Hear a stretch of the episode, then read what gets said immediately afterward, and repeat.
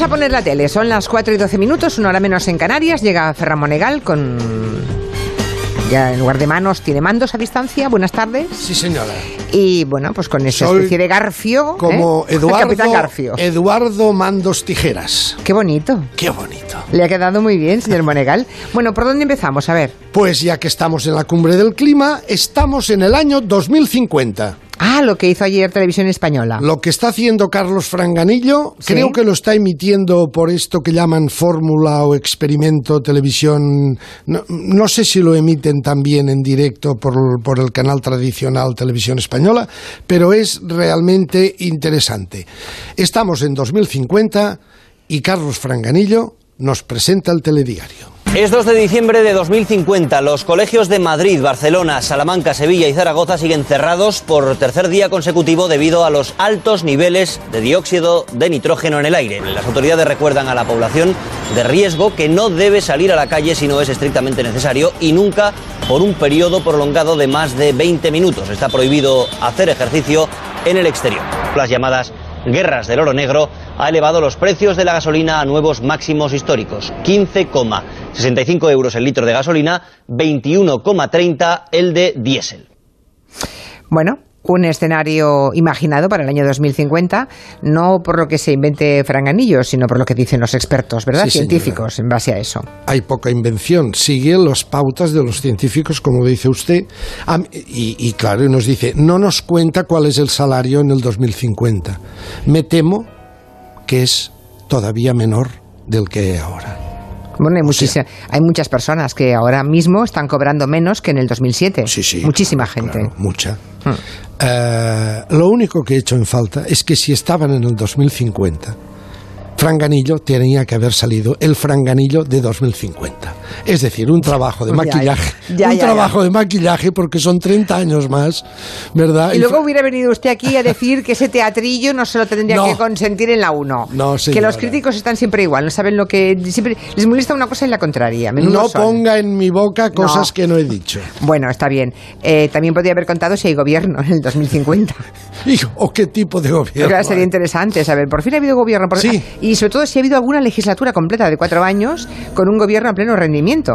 Porque llevamos cuatro años en funciones, ¿sabe usted, señor Monegal? Y va espere. sumando, va sumando. Y espere. llevamos casi cuatro años en funciones. Es terrible. Yo no sé cómo este país resiste.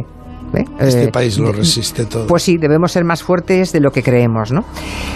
Más ¿Qué más, cositas. bueno, un ejercicio extraordinario ayer por la noche, cadena 4, eh, el coronel Baños. El coronel Baños hablando, eh, montando una mesa acerca de cómo ya ha penetrado esta de las fake news, que nuestra querida compañera Clara Jiménez Cruz. Clara Jiménez estaba allí Bueno, es que cuando y hay... decía, hasta hay que erradicar la palabra fake news porque se ha puesto de moda y es guay. Ya. Dice, encuentras por la calle una chica o un chico que te van con el móvil y te dicen, ay, voy a hacer una fake news, voy a hacer... Y montan un- una historia en el móvil que empiezan a propalar cualquier barbaridad falsa y les hace gracia porque la palabra es guay, es chupi. Es fake news, voy a hacer una fake news. No, es mentira pura y dura. Hace un ejercicio bárbaro que dice, no sé cuántos de ustedes recuerdan o han oído hablar de un jefe de propaganda que tenía Adolf Hitler que se llamaba Joseph Goebbels. Dice, les voy a poner el decálogo de actuación del sistema Goebbels. Yo he entresacado solamente unos pocos principios o mandamientos fundamentales De la Alemania nazi. de la Alemania nazi. Escuche. Simplificación. Individualizar a los contrincantes en un único enemigo. Transposición. Cargar a otros nuestros errores. Silencio. Disimular o acallar los discursos que favorecen el adversario. Unanimidad. Llegar a convencer a mucha gente que su opinión es la de todo el mundo. Es bárbaro. Pues sí. Parecen de hoy. Sí, señor. Unificación. Bueno, la propaganda política siempre se ha basado en, esa, en esos principios, ¿no? Es hoy. Esto no estamos en 1939 o 41. Estamos ahora en 2019. Sí, sí. Simplificación. Consideran al pueblo eh, disminuido mentalmente, es decir, nos consideran justitos de cabeza. Hay que dar mensajes simples e irlos repitiendo continuamente. Los errores, los errores propios se transforman en errores del enemigo. Silencio. Todo lo que no sea para nuestra causa no existe. Esto lo practican tengo alguna cadena en la cabeza, señora Otero. Y el último de todos, hacer creer a la gente que lo que pensamos es lo que piensa todo el mundo. Cuando escucho a tantos políticos de uno y otro bando decir el pueblo está con nosotros, servimos al pueblo, en Cataluña, al pueblo, somos representantes del pueblo. ¿Qué, qué pueblo? Les ha llamado por teléfono el pueblo y les ha dicho que tienen su apoyo. ¿Qué es eso de apropiarse de la palabra pueblo? Es fantástico. Y Yo creo que el primer, síntoma más peligroso es la gente que tiene soluciones simples a problemas muy complejos. Cuando alguien promete desde el punto de vista político, esto se soluciona con esto, esto y esto, eh, con simplezas, nos están engañando clarísimamente. Pero es tan fácil que cuele. Y acallar la disidencia espíritu crítico, cero. Claro. Un cementerio. No hay espíritu crítico, no hay reflexión crítica. Abortar todo eso. Baños lo pasó muy mal, este coronel, estimable, hizo un... ¿Sabe lo que hizo de audiencia ayer el amigo Baños? ¿Cuánto? Hizo exactamente... La mesa del coronel, ¿eh? hablamos de espacio de cuatro, sí. Un 3,6%. Es una vergüenza. El programa era de consumo obligado para toda la sociedad, de verdad. Merecía una audiencia muy superior. Hay un momento que habla de él. Quiero recordar, Baños, hace ahora año y pico, fue, se filtró que eh, Pedro Sánchez lo tenía en la cabeza, tenía ya prácticamente el decreto o la orden firmada para que fuera director general del Consejo Nacional de Seguridad. La caverna se puso en marcha inmediatamente porque no les interesaba una cabeza como la de Baños dirigiendo el Centro Nacional de Seguridad. Y se inventaron que era un agente del Kremlin. Sánchez lo tuvo que retirar. Lo cuenta el, el, propio Baños ayer por la noche. Les cuento mi caso personal. Hace poco más de un año, varios medios de comunicación lanzaron una campaña despiadada de ataque contra mi persona. Entre otras muchas falsedades, llegaron a decir que yo era colaborador habitual de los medios de comunicación rusos. Les cuento la verdad. He participado en más de 400 ocasiones en televisiones y radios nacionales. En más de 400 ocasiones. Tan solo en una vez, tan solo en una vez, participé en RT, el medio ruso, la televisión rusa. Una sola vez. Eso era ser colaborador habitual, pero en cambio el daño ya estaba hecho. Claro. Es tremendo. Sí, sí. Tremendo. Es muy fácil hoy. Le lanzan el bulo, lo van repitiendo, luego tienen sus monaguillos en la red que lo van retuiteando, poniendo en WhatsApp, en Twitter, en Facebook, en tal, montan una pelota y a ver quién la para. No se puede parar ya.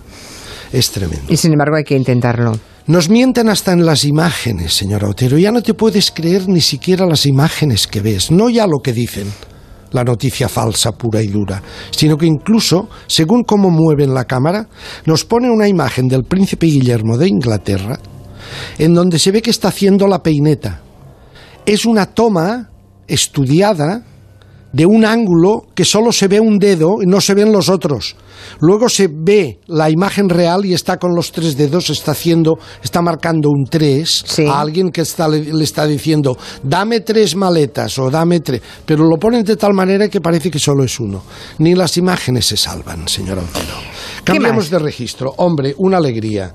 Merlí, Merlí, este extraordinario profesor de la serie Merlí, que acaba de ser rescatada esta serie, es decir, ampliada en Movistar Plus Almohadilla Cero o en Movistar Plus. Tienen los ocho capítulos enteros allí, sensacional. Merlí murió, era un profesor bárbaro de instituto, un hombre de vida personal absolutamente desballestada, pero que en el momento en que entraba en la aula les, les seducía a todos los alumnos y las alumnas. Merlí muere el final del- de la primera serie, de la primera etapa de Merlí. Ahora ha sido rescatado eh, por Movistar Plus y hay un transgénero. Es decir, Merlí se reencarna en una profesora de universidad que es ni más ni menos que la gran actriz María Pujalte. Entra el primer día de clase, en primer curso de ética, de la, de la, de la asignatura de ética, y les dice a los alumnos, nada más, sin decirles ni siquiera buenos días, les dice, cuidado, ¿eh?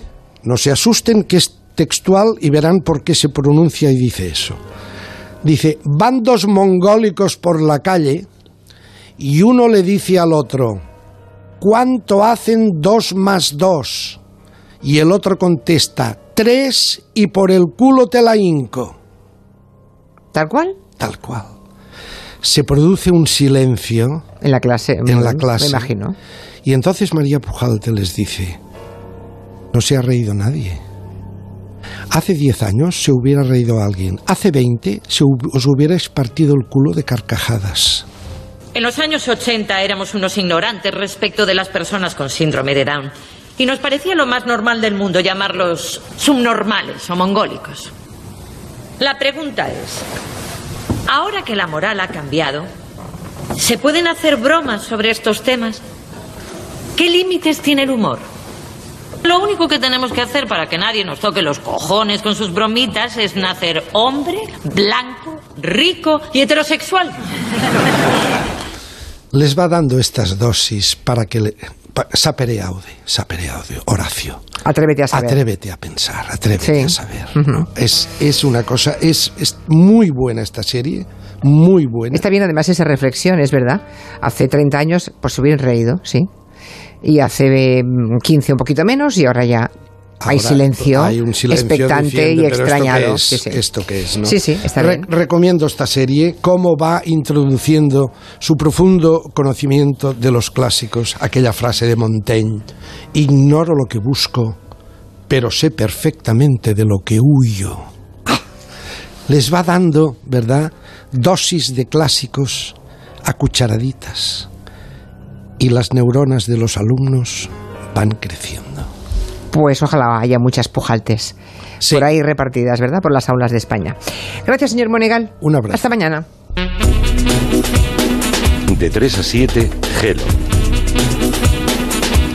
Con Julia Otero. Y a